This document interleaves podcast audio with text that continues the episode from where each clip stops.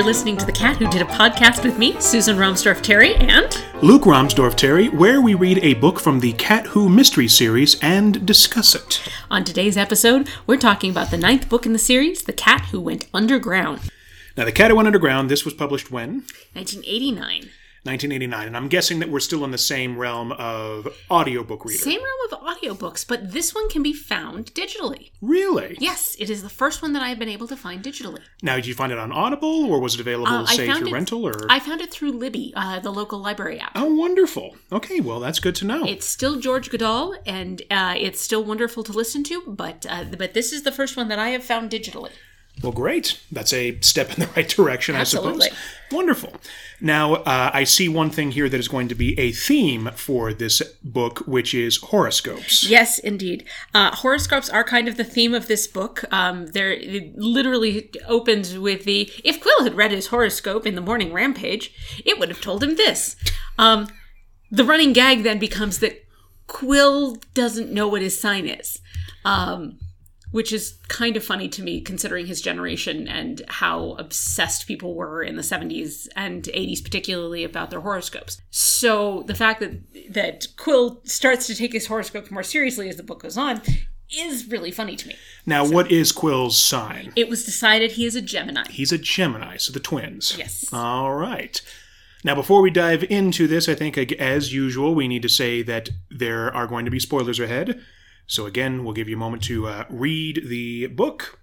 Welcome back. Thank you. so to the cat who went underground so it's summer in pickaxe and quill is bored polly is out of town Oh. she is uh, doing a librarian exchange Huh. So she is uh, exchanging places with a uh, a librarian from England, Okay. um, and uh, there there's a commentary that apparently Polly, at least at the start of the summer, is getting the better end of the deal. They greeted her with flowers and. Uh, you know, dinner invitations and everything else, and they just kind of waved at the British librarian who came to Pickaxe. so not so much. Not so the, the usual pickaxe greeting. The usual Pickaxe welcome. The pickaxe wave. Um, Quill does have something to keep him busy, but it requires him going out and talking to people because he now has a twice weekly column for the Moose County Something. uh, Arch got his way, and Quill decided to write the column. This is now an, a, a column titled Straight from the Quill Pen. And basically, what Quill does is he goes and he finds somebody or something interesting, and he writes a thousand words on it. Okay. Interesting idea. Um, And that is, and and that is, uh, he's he's you know we we talked about him interviewing um, the taxidermist in the previous book. right. That was a subject for a column. Um, it- we'll we'll run into several. A, a lot of times, Quill's ears will be perking up as he's going as you're going through the book, and it's you know subjects for the Quill pen. So it's ears perking, not mustache tingles. Yes, ears perking for the Quill pen and mustache tingling for murder. Other than writing the Quill pen, he has nothing to do. He's so, not working on his novel? No, I think he's given up on the novel finally. uh, thank God. So he decides to go back where this all began two years ago, uh, and he packs up the cats and he heads for his cabin in Mooseville. Oh, okay. Back to the we're back to the cabin by the lake. um, and the summer starts off aus- auspiciously with a dead spider in his heating and cooling unit. Uh, introducing Quill to the summer racket that is the Glinkos, which is a network of plumbers, electricians, and general handy people who, for a not so small fee, um, will come out quickly to assist with any home issues that plague the quote unquote summer people, i.e., people who just live in their cabins during the summer. And they are called the Glinkos. Yes, Glinkos, Glinkos are the family. Uh, Mr. and Mrs. Glinko. Mr. Glinko fixes okay. cars. Mrs. Glinko runs the network. I see. So as opposed to going to Kinko's, you go to Glinkos Exactly. for a home repair. Precisely. Very good. So it appears that the cabin has fallen into some disrepair. Um, not He only does been they, there in two years, has he? precisely, but you'd think that they'd maintain this. You would think. Well, he's had a lot. He's been busy. Yeah, but it's part of the property of the of, of the estate. You'd think they'd maintain that. That's Mm, where that's where I'm going with that. True, true, true. Um, so not only does the heating and cooling unit need attention, but there are birds' nests in the chimneys, leaking pipes everywhere. And again, I say, question: with all the money at his disposal, why didn't Quill have someone look over the cabin before he came out here? Would have solved a lot of problems. But then we probably wouldn't have this story. Then we wouldn't have the story. You're right. You're right. You're right. Um, again, but then would where, where would Glinko's service be? And we wouldn't be able to meet Little Joe as Why often as we every- do. Why doesn't all the Avengers have Iron Man armor? Well, then we wouldn't have a movie. Exactly. so Little Joe plays a big part in the story. Her name is actually Joanna, but her dad was also a handyman named Joe. So they were Big Joe and Little Joe. Hmm. Dad got brained by a tailgate a few months ago, so it's just Little Joe these days. So Quill starts off his summer by attending a party at Mildred Hanstable's cabin, and you know you don't turn it- much like Irish, you don't turn down a Mildred ins- invitation. You know the food's going to be good. Oh no, absolutely. And he meets some of the other summer people, including uh, Lyle and Lisa Compton. Uh, he's Lyle and Lisa. Yes, Lyle is the superintendent of schools, famously cranky, and a wonderful character throughout these books. Um, we also meet the mysterious Russell Sims. Russell Sims. Russell Sims. That's I'm sorry, I'm thinking of uh, there's a hip hop record record producer named Ru- Russell Simmons. Simmons. That's yeah, sorry, that yeah, different. forgot for a minute. Is like this is This a weird is a strange. crossover. This is a strange and mysterious woman. We really don't know much about her other than her name. So while he's at this party, Quill announces his idea to build an addition to his cabin because he's decided that uh, two rooms and two bathrooms are, are is just not enough space. Pandemonium breaks out. Everyone is warning him not to do this. The carpenters will get half done and then they will leave you with blah blah blah. Everyone warns him not to do it, and he really doesn't listen. Even after talking to all of the local builders who say that they can do it for next summer, but not this summer. I have to say, seriously though, who decides they want they want to build an addition and expect it to be done in a few weeks? well, someone who's clearly never owned property. Exactly.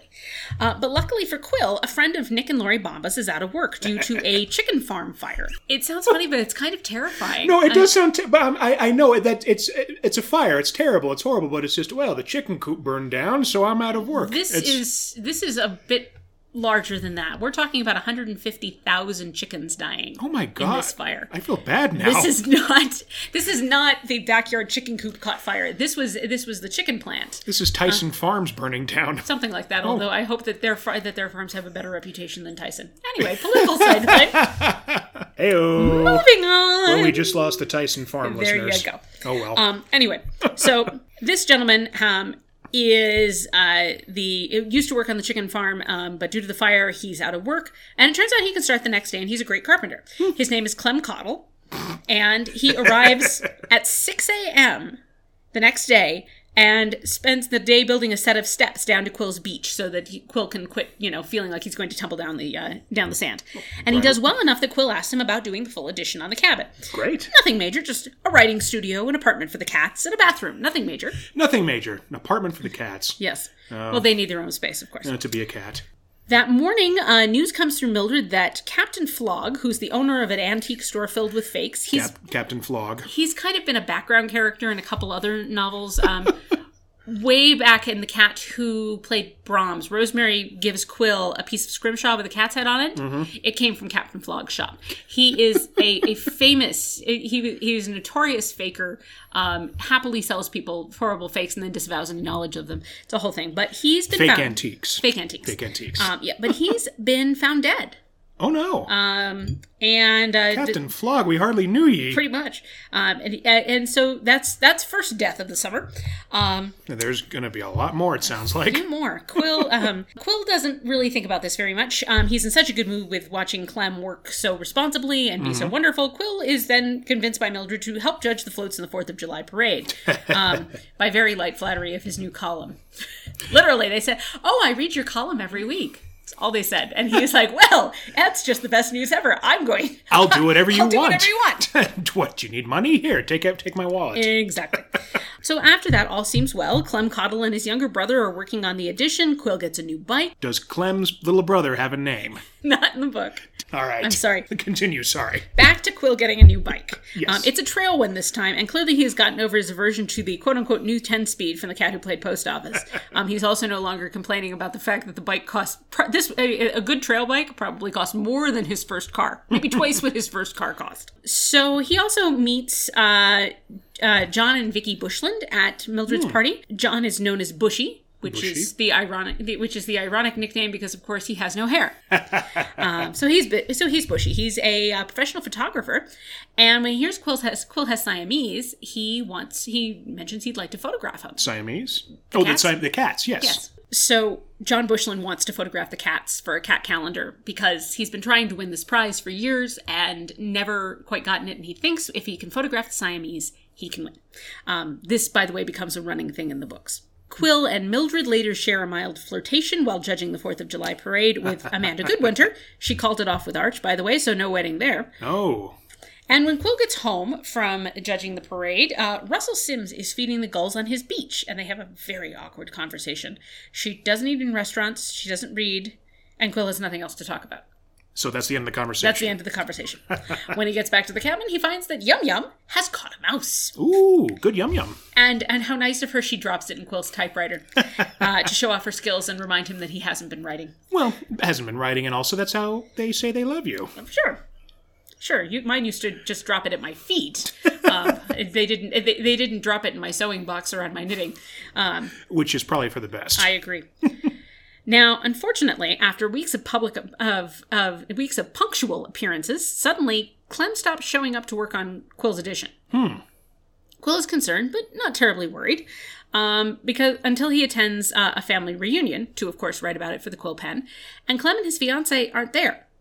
We've met the, you know, we briefly met the fiance. Her name is Mary Ellen, um, and she's been wandering around picking up ne- nails and stacking stacking lumber as as they've been working on this for the past couple of weeks. so she's been there helping, Ex- Clem, just cl- helping Clem as they're doing bringing them lunch, things like Sure, that. sure. Sure. That's very sweet. But they're not there, and we do uh, in the middle, in the midst of all of this, of Quill not worrying about it, and he's looking for various stories to write about what a uh, what a big family reunion really looks like for the Quill Mm-hmm. pen. Another running thing is Quill because he doesn't have a lot of because he doesn't have any family. Um, spends a lot of time looking at how other families work.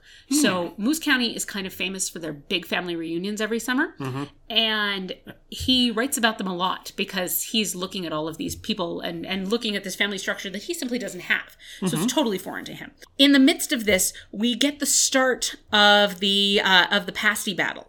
Uh, pasty battle. Ba- way again, way way back in the um, in the cat who played Brahms, we had the interesting conversation of the uh, of the uh, of the foo Din- of the foo diner and their giant pasties, which are filled with parsnip, uh, are filled with turnip. Ah, yes. And then you have the nasty pasty where they're smaller uh, and filled with potato and meat and no turnip. So this, uh, and there is a Quill overhears two old timers discussing about how one says turnip never goes into pasty and one says turnip always goes into pasty. Blah blah blah. um, so the real reason that he's really here, he's here to meet uh, one of the old timers of the family named Emma Whimsy Emma Whimsy. who has a story that he might be interested in. According to Irma Hasselrich, who's back again, uh, she is the head volunteer, by the way, for the senior center. Ah, yes. And that's why she keeps popping up with all of these old timers. Um, the story that Emma tells is how the ghost of a cat named Pumpkin saved her life three times from a fire, a windstorm, and a burglar. Quill has an excellent rapport with the older set, and he is, as expected, charmed by this story. And he makes a point to send her flowers later and plans to publish her story in his column. Hmm. So a ghost of a cat. Ghost of a cat named Pumpkin. When Pumpkin was alive, he would stick his paws under the door and to uh, to play a game with Emma. Okay. After Pumpkin died, after Pumpkin died, um, it's Punkin, not Pumpkin. Um, it should be Punk. So P U N. N K I Gotcha. K I N. After Pumpkin died, at these points in her life, Emma heard his paws going in and out from under the door to play the game, and he would wake her up and save her from the fire and uh, um, The burglar and everything else. Yes, and, and saved her family from a windstorm. So the the Hmm. Oh, wow. um, so the ghost of Pumpkin was doing a was doing a great job. So Quill returns home from the uh, family reunion with, as expected, some leftover fried chicken. Mm-hmm. But Coco is missing. Oh no. Um, now this would be less of a concern if they were still in the big house, but in a tiny cabin there are only so places he can so many places he can be, and Quill is very very worried that little Joe accidentally let him out when she came to fix the water heater again. No. Um, turns out that Coco snuck down behind her and got locked in the crawl space under the cabin. ha! The cat went underground. Cat went. Yeah. Ding ding ding ding Ding ding. ding ding. He's dusty. He's perfectly fine. Oh, good. Um, good. Good. and Good. Quill realizes that Coco has started tapping his tails three times. Tapping And his tail three times. yes, he'll just kind of sit there and very deliberately tap, tap, tap. Okay. So the mustache is twitching. Something is weird. He doesn't mm-hmm. know what's going on. But Monday comes and there's still no Clem. Hmm. Calls to Clem's family, get the answer of he's out of town and nothing else. huh. On a push from Coco, who is parading around with his biking sock, um, ew, With Quill's biking. Sock. Quill's sock. biking sock, not Ow. Coco's. Um, Quill takes his trail bike out to the old Burr Road uh, and discovers. Which is actually spelled as you would think it would be. Yes. B R R. Remember, there's an entire town called Burr, and it's the coldest spot in the county. Mm-hmm. Uh, so he heads out to the old Burr Road, and while he's biking around, he discovers that Clem's truck is parked not terribly far off the beaten path. Huh. Keys are in the ignition, not out of gas, just abandoned. Hmm. When he gets back, Clem's fiance Mary Ellen is waiting at the cabin. When Quill uh, is waiting at the cabin, and he encourages her to report his disappearance to the sheriff because something is weird here. Especially if the car. Yeah, keys are in the ignition and everything. Exactly. Now, needing to share his suspicions with someone, he calls Roger MacGillivray and invites him to dinner. They try a truly terrible new place called the Hot Spot, uh, but when Roger's Mexican pork chops turn out to be some kind of omelet slathered in curry sauce, they cut their losses and head for the hotel booze. Um, somehow or another during this during this dinner, um, as Quill is sharing his suspicions, uh, Roger somehow convinces Quill to join him and Bushy, and, we, and John Bushland, as we mentioned, uh, on a Bushy trip. with no hair. Yes, Bushy with no hair.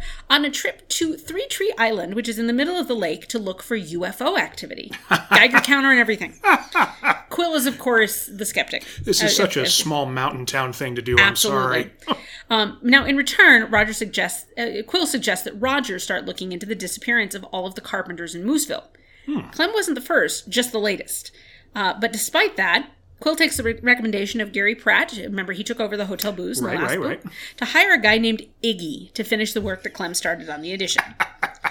It is safe to say, by the way, that Iggy is not an improvement on Clem, except for the Oh, fact that he does show up and some work gets done on the edition for a time. But he's lazy, he requires far too much supervision. Um, and also, in the time that Iggy works for him, Quill has to have an electrician, a chimney sweep, and little Joe out again to, as the plumber to work on the cabin.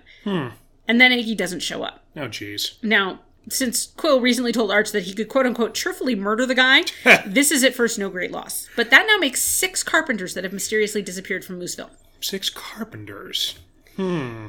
To distract him from that against his slightly better judgment, remember Quill is our skeptic. uh Uh-huh. Quill agrees to mil- meet a friend, a friend of Mildred. Meet a friend of Mildred. It's a good tongue twister. is meet a friend of Mildred's who is a spiritual medium from Lockmaster, which is the county an hour south of Moose County. She is, by the way, godmother to Roger and Sharon's uh, new child, uh, and warned them to move the baby's crib to a different room a day before the ceiling fell in on the room they'd moved it from. Oh, so she she So- may be telling. She may She be may the real she- deal. Hmm. She's the real deal, at least for some things. Um, so Roger is now a skeptical believer, and Quill figures may he'll get, get, get a good dinner out of the deal. um, because Roger offers to take him to dinner at the Palomino Paddock. Now, the question I have Have we seen this restaurant before? no, this is new. Okay. Palomino Paddock is new. This is very fancy restaurant. They have wine stewards. Oh my. The people wear long dresses to go to dinner there. But my question is, Roger does not have a lot of money, so is was did he invite Quill to the Palomino Paddock expecting Quill to pick up the check? Probably. Oh, I left my wallet in my other pants. oh no, Quill. exactly. So they have a very nice fancy dinner. good. Um, and the Palomino Paddock is kind of when people go for very fancy dinners in Moose County, they drive an hour south and they go they go here. And once and so they go down, they have dinner, and then they pick up Miss. Uh, uh, they they pick up the medium uh, and brings her back to Moose. Bring her back to Mooseville, where she immediately starts making pronounce, pronouncements to the group of guests, and most of them are creepily accurate. Um, finally, though, she has a message for Quill from Joy. Joy. Joy, as in the cat who Oh. saw red Joy, Yes. telling We're going way him to protect his family. When Quill gets back to the cabin, he finds that Coco has shredded the Quill pen column um, with a story about the ghost of Pumpkin. So Quill Oh. takes this as a sign to go visit the senior center and Emma Whimsy again. Um, who he takes her flowers and she thanks him and gives him some very sad keepsakes that apparently her family isn't really interested in. It's sad. It is a little bit sad. Um, fortunately, after this, Iggy does reappear. Oh, good. and goes back to work somewhat. Um, it's the, the the descriptions of, of of Quill trying to get Iggy to work in this book are are honestly painful to read. I'm imagining the, the meme you see of Patrick Star from SpongeBob with the nail board in his Yes. head, holding a hammer, and that's Iggy. I think that's an excellent description. Um, but one day, Quill goes to a meeting of the K Foundation board Uh-huh. and returns to find the cats locked in the tool shed. The tool Because- shed. The tool shed. Because it turns out Iggy had cut a hole for the eventual door to the extension and didn't cover it, so the cats escaped. Fortunately, Russell Sims is walking by and manages to lure them into the shed with, and get this, some fishy fritters. Quill is highly, highly indignant that they will take fishy fritters from a stranger, not from him. And he still is remembering the incident from the cat who saw red where they sprayed the fishy fritters all over his apartment. and refused to eat. Absolutely not. but as he's thanking her for saving the cats, she asks him if there's anything strange about the cabin that she's renting for the summer. Should be mentioned she's renting the Dunfield cabin. The Dunfield cabin. Yes, where Buck Oh, Dunfield yes. was murdered. Oh, Yeah. Just a slight thing. Um, Just a slight thing. Um, and Quill has to tell her that some that somebody was murdered there. He he can't find a good way to do it. She shrieks, "I knew it!" She takes off down the beach, and that is the last we hear of Russell. The next morning, Mildred calls Quill to say that she's moved out. She's ta- Just- she's just gone. She's gone. She's forfeiting her rent for the summer. She's just gone. oh wow. Well, Probably something that you probably should have disclosed because you know it's not like you know people are sensitive. People can be sensitive to ghosts. well, people could be sensitive to ghosts, but also I want to know if someone was murdered in the place we're renting. It's very true. Eh, eh, and it's- So after just- that weirdness, Quill heads to lunch at the Foo, which is amazingly which is amazingly still in business. the which um, restaurant? The Foo, It's still in business. still in business. Still kicking. Go figure. Um, and so he, he goes to have lunch with Bushy and Roger. And then they take off in Bushy's cabin cruiser, which is known as the Say Cheese, for a three hour tour to Three Tree. hour tour. A three hour tour. So they're on their way to Three Tree Island and they're going to look at possible UFO debris. Um, Debris. Possibly. A crash landing. Yeah, maybe? somebody is talking. Uh, somebody is uh, report. Some one of a, one of the police deputies was reporting to Roger that he found scorch marks and uh, and small bits of debris that didn't match any of the landscape. And of course, he can't report that to the police to, to the police station because No. of course nobody's going to believe him. They think they'll, they'll think I he's think nuts. you're just being crazy. Yeah. Um, but Roger is part of again that uh, that skeptic believer kind of thing where he wants to see for himself. So he, that's why he convinces Quill to go out there. And it should be mentioned that UFO activity is very prominent in these in this books, particularly when we come back to the lakes at any other time. So much UFO activity. But anyway, There's a chance for so many crossovers. Exactly. With so visitors landing. Oh. they uh, so they get out there they go to three tree island they start walking around the island uh, to look to try and find this ufo debris that somebody mentioned um, once they get to the island quill hears a weird whistling sound in the air that he remembers hearing before a storm before but he dismisses it because you know bushy and roger have lived here all their lives and they don't seem concerned right. Oh boy. Always trust your instincts, folks. A huge storm and a water spout capsizes the boat uh, and traps the three men in an old fishing shack on the island for several hours. Oh boy. Um, they left at about, I'd say, one o'clock. Um, they do not get rescued by the sheriff uh, until almost midnight, Jeez. and they're being they're in this shack that's be that manages the shack manages to get wedged among the three trees on the island, um, which is the only thing that saves them from being completely washed into the lake. But they're standing in icy cold water for hours, uh, standing on the roof of this shed, trying to stay out of the water. It's it- it's a very nasty, nasty day. Um, but they are rescued by the sheriff's helicopter. They're taken to Pickaxe Hospital. It should be noted that one of the things that the medium predicted was a financial loss for Bushy, and now he's lost his boat. so financial. Yeah. There you go. And it, she then predicted excavation for Quill, which is what he'll be doing because the storm completely and utterly demolished his new addition. oh no. It also turns out that Russell had excellent timing. The roof blew off the Dunfield cottage in the storm. Ah. So good for her getting out before that happened. Absolutely. Now, when Quill is released from the hospital and gets back to the cabin, Iggy's truck is still in the yard. Um, it fared better than the addition, surprisingly, but Iggy is nowhere to be seen. On a, again, a tip from Coco, Quill investigates the crawl space under the cabin, and he finds a body buried in the sand. And it's Iggy. In his cabin? In his cabin, in the crawl space oh underneath. no.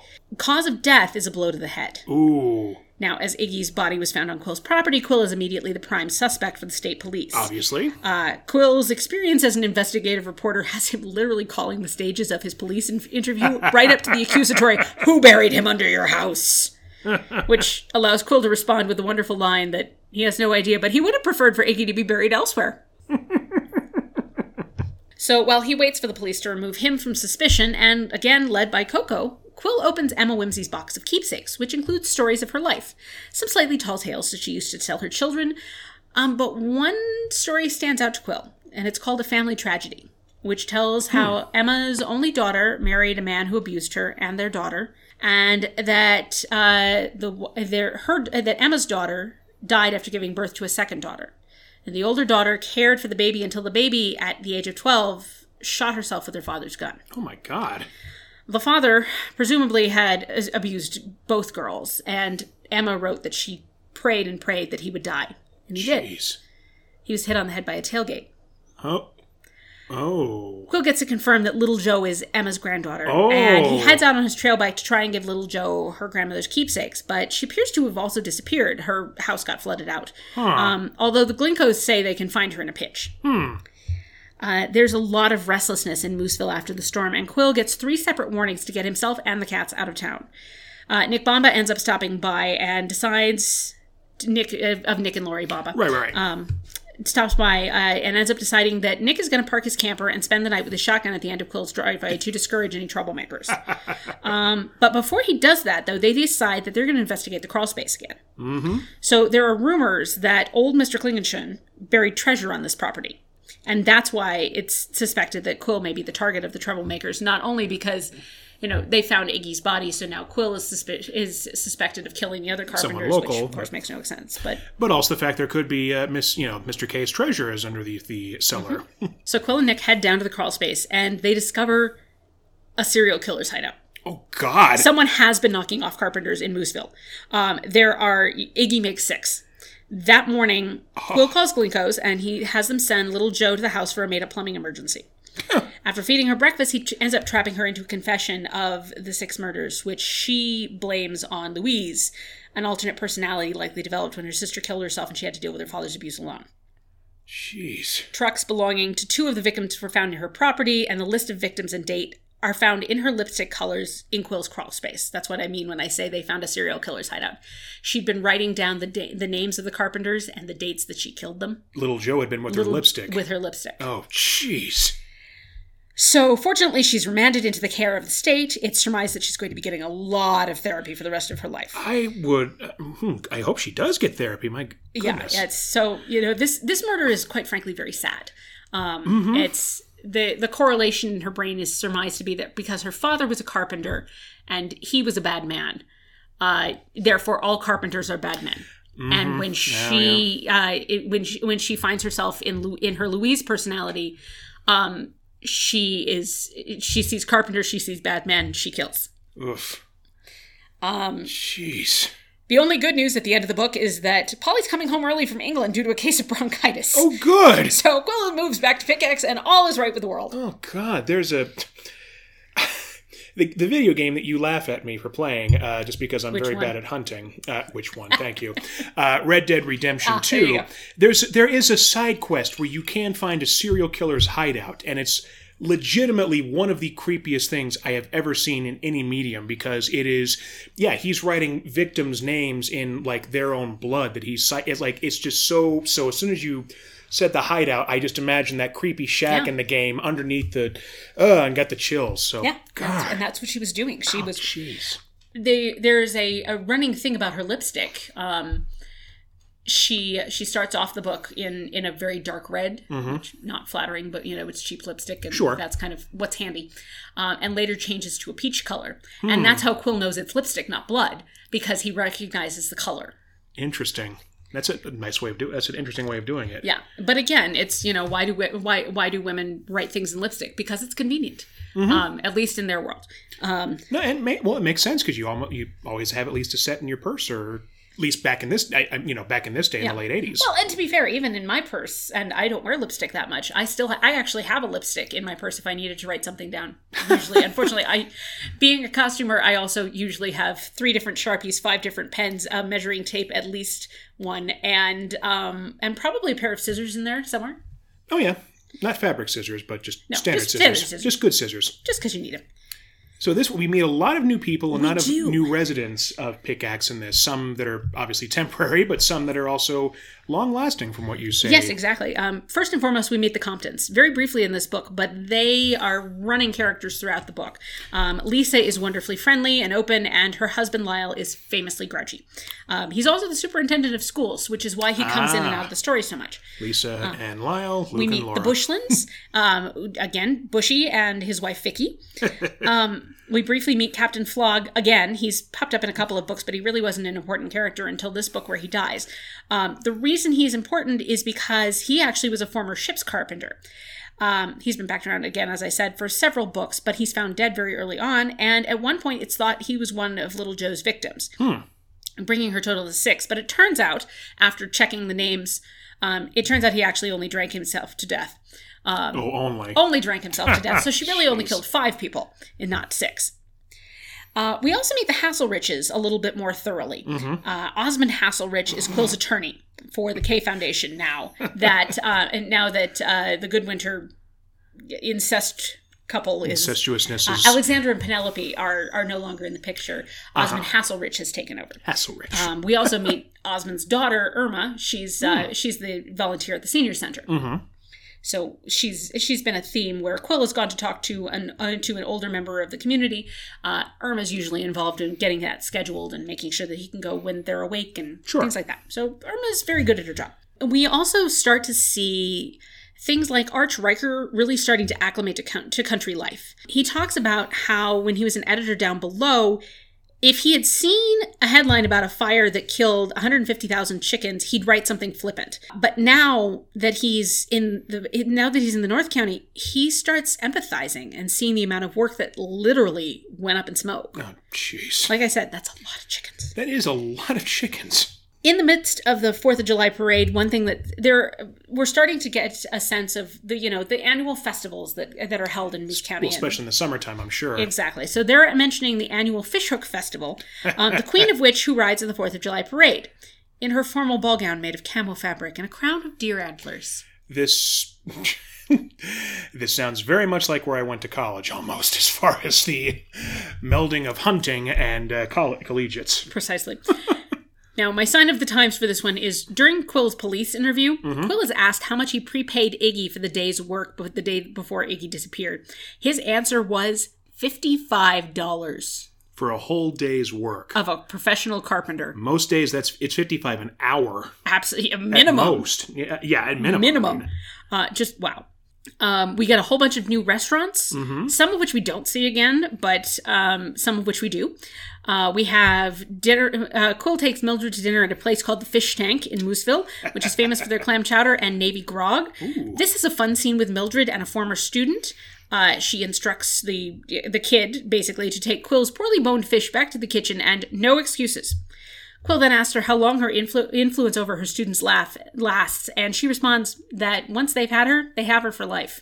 It's the power of the teacher. Oh, yeah. Oh, yeah. Now, I mentioned briefly the hot spot.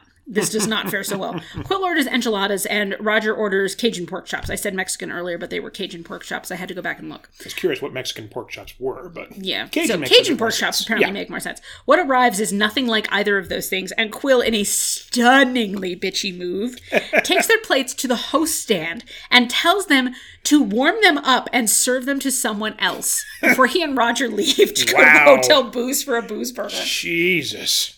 Yeah, that is very, very Wow. catty and petty. Wow. Um, this is also the first time we see the Palomino Paddock Mm-hmm. in Lockmaster, which uh, really is the fanciest restaurant yet to be found in the North Country. Um, long dresses, wine stewards with chains, um, but all the servers are dressed as stable hands. It's, it's that rich people dichotomy. Okay, so it's Curly, like serving the 1% from Oklahoma? Yes. Is that what it is? Yes, something like that. um, there are a couple of moments in this book that made me kind of angry. Um, Hmm. I guess they're more signs of the times than anything else. Um, also, kind of bluntly Lillian Jackson Braun's mentality.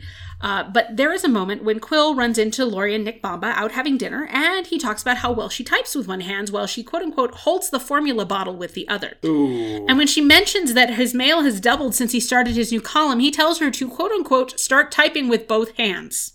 Oh, Well, Qwill, now we know why you're divorced with no plans to marry and procreate. quill, quill, quill. Now, I have issues with this, possibly because I'm the new mother of a nine month old. Uh, probably, however, because I'm a woman who, who works in a support role to a bunch of equally clueless men, and the flippancy pisses me off. Bluntly, you would get nothing done without your support staff. Stop dismissing us like we're expendable. You know perfectly well that it took you forever to find Lori, and you were damn lucky to find her. So appreciate the work that she's doing. And be in awe of the fact that she's still managing to keep up with all your mail, and she's doing it one frickin' handed. I would just also like to say it's interesting that Lori is also uh, a real world match in your life. I'll just say that. There is another uh, moment. Remember, we also have uh, Sharon and Roger who have a new child. Uh, and I really wish that Lillian Jackson Braun would stop writing that Roger is babysitting his own kids. Yeah. He's being a dad and staying home with them so his wife can do her work. Now, I get that, you know, he stayed home a couple of nights in a row and he does deserve a chance to go out with his friends. Um, yeah, and have Lori stay home with the baby one Sure. night. Absolutely. Totally understand that. That's it's called parenting, though. Exactly. And it's trade off parenting. It's what you do. Well, it's when we with with our daughter. At one point, we did take her for an early doctor's appointment, and this is when she was maybe a month old. You'd gone off to the bathroom. I had her in the carrier, and there's some older gentleman who's like, "Ah, so Dad's babysitting today." It's like, no, I just I'm parenting. I don't know what else to call it. I'm just being a parent. Like I have my daughter, she's with me, my wife's in the bathroom. I'm not babysitting. I'm not watching. I'm being a parent. I'm being a dad. Exactly. That's what you that's what it is. It's not babysitting. It's Yes. parenting. So that rant over. Um, this book also contains, as I've mentioned before, the first serious reference to what uh, the people in Moose County refer to as the visitors. And these are not the aliens that crash landed These the are the aliens. Oh, they are. They are called the visitors. Oh, this makes me so happy. Now, there's some brief mentions by Mildred in uh, the cat who, and and and and Buck Dunfield in the cat who played Brahms, where they talk about the fact that they'd get each other up at two thirty in the morning to when there was a UFO. Um, and they had a standing order to call each other when they saw the green lights. Um, and Qwill actually has a couple of these late night green light encounters over the lake, and these will continue throughout the series, Oh, this Um, makes me so happy. especially when they go to the cabin. And my my best guess is actually I think they're trying to communicate with Koko. the aliens are. The aliens are trying to communicate with Koko. I mean, clearly- which you'll see in a later book. But anyway, moving on. Clearly, you want to go to the superior leader being, Absolutely. and who else but Koko? now, speaking of Koko, cats will be cats, Mm-hmm. um, which maybe have become quickly become one of my favorite things to write about with these with these various notes. um, as I mentioned, Yum Yum catches a mouse. Yay, yum, This yum. is one of her very first. Um, she notoriously will occasionally catch a mouse, but most of the time she is the lily of the field, toil not, neither does she spin. As she is described. Remember, this is a very literary series, so we, we get quotes like that. Oh, very much so. Yes, but she catches a mouse this time. Um, we are also introduced to Mildred's unintended cat treats because Mildred tries to give Quill some homemade cereal that she put on a parfait at one point, and he made the mistake of complimenting, and so she sends him home with like a giant container of it. Oh, it. you love it. Here's here's five pounds of it. exactly. So, but apparently the cats love it, Great. so they don't eat a lot of it, but uh, but they'll eat it. Well, it's, it, it's cereal, so it seems like it's not going to go bad Um, Yeah. anytime soon. So hey, Exactly. Now, after uh, the gentleman, after the men's uh, adventure on Three Tree Island, um, Bushy invites Qwill down to Lockmaster uh, to his portrait studio to see if there's any chance that they can maybe get the cats photographed. The cats are not having it.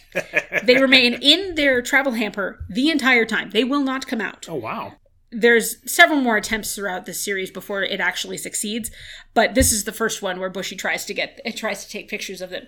They're not having it. They're like, no, no, no, no, no, nope. well, like you say, cats will be cats. Cats will be cats. Now, uh, speaking of cats, and we know cats have paws. Uh, what is your rating for this one? I give this one two and a half paws up. Okay. The mystery is really sad in the end, and once again, we get a lot of filler as we learned about Moose County, and it's the filler is. If you may have noticed, the uh, the last two this this book and the previous book, um, my synopses are considerably shorter than they have been. That's because there is so much filler that I'm literally discarding entire chapters as I'm going through the uh, the synopsis because they have nothing to do with the murder. Say our conversation about the book afterwards probably is running longer exactly than the synopsis. than the synopsis um, because we are getting so much about moose county we are she's really world building here and it's great world building but it's not always the easiest thing to do when you're trying to follow the mystery along. Um, but fortunately, there wasn't any terrible reviews. Uh, there, there were no terrible reviews on with this one. Uh, apparently, the publishers, uh, the, the publishers weekly reviewer felt that you could, that the reader could figure out the murderer with this one, along with along with Qwill, um, which I agree with. But you know, but like I said, she does it differently every time. no, exactly, and keeps it interesting. Absolutely. Well, any other final uh, thoughts on this one? this is kind of the turning point into what I would consider uh, the middle period of the books. Okay. We've we've we've established Qwill's presence in Moose County. Uh, we're we're building the world. We are looking at everything as a resident, not a visitor anymore. We he's lived here two years, so there is there's there's less of the tourist look about things. He's still learning ab- about this about this environment, but He's it's not taking up residency, as you say. yeah it's it's it's not the i'm the sophisticated outsider look at these country people anymore no he's he's very much trying to be trying to acclimate and be that and country be person that country himself. person as much as he can So this this is kind of the turning excuse me turning point into that into what I would call the middle period of of the series Interesting. at book nine, um, which would make sense because there are 28, 29 books in the series. So we're about So- a third of the way through. We're about third of the way through, Yeah. um, which makes sense because there are three distinct periods um, in this particular collection. So With the, and with that many books, it would make sense that you know you break it down so that way there's one portion of Qwill's life, then it just evolves into something else as Exactly. more time is spent amongst these people. Yes, um, and and in these books, we're also starting to shed memories of uh, the earlier of the earlier days and the earlier books. As he gets more comfortable in Moose County, Sure. we have less of a reference to what life was like down below all the time. Um, you know, Arch is already here, and that's the important thing that he really wanted to keep. Sure. Um, but we are going to start losing those those references. We've already ha- hadn't discarded Alacoque Wright again. Um, poor thing. Uh, so it's it's going to be interesting to see over the next couple of books how Qwill settles in because he's now only got three more years to live in Moose County before he's fulfilled the term of the will, and uh, all the money is his. and so he could, well, in three, yeah, in three years, could go off on his own or do whatever and leave Moose County. Exactly. But uh, just spoiler alert: obviously he doesn't because then we wouldn't have these books. Well, clearly not, yes, as I was going to say. But there's something that I think I'm going to miss the most about the time down below uh, that so far I don't think is making a comeback, and that is Odd Bunsen. I'm so sorry. I'm so It is- sorry. It is all right, just with a name like that and six kids and everything else. Yes, I promise that if he does pop up in one of the later books, I will let you know. I, I have no doubt that you will, my dear. well, wonderful. Thank you so much for listening to The Cat Who Did a Podcast. Now join us next time for the 10th book in the series, The Cat Who Talked to Ghosts. Ooh, oh, I like this title. I'm Susan Romsdorf Terry. and I'm Luke Romsdorf Terry, and until next time, happy sleuthing or Stay nosy, my friends.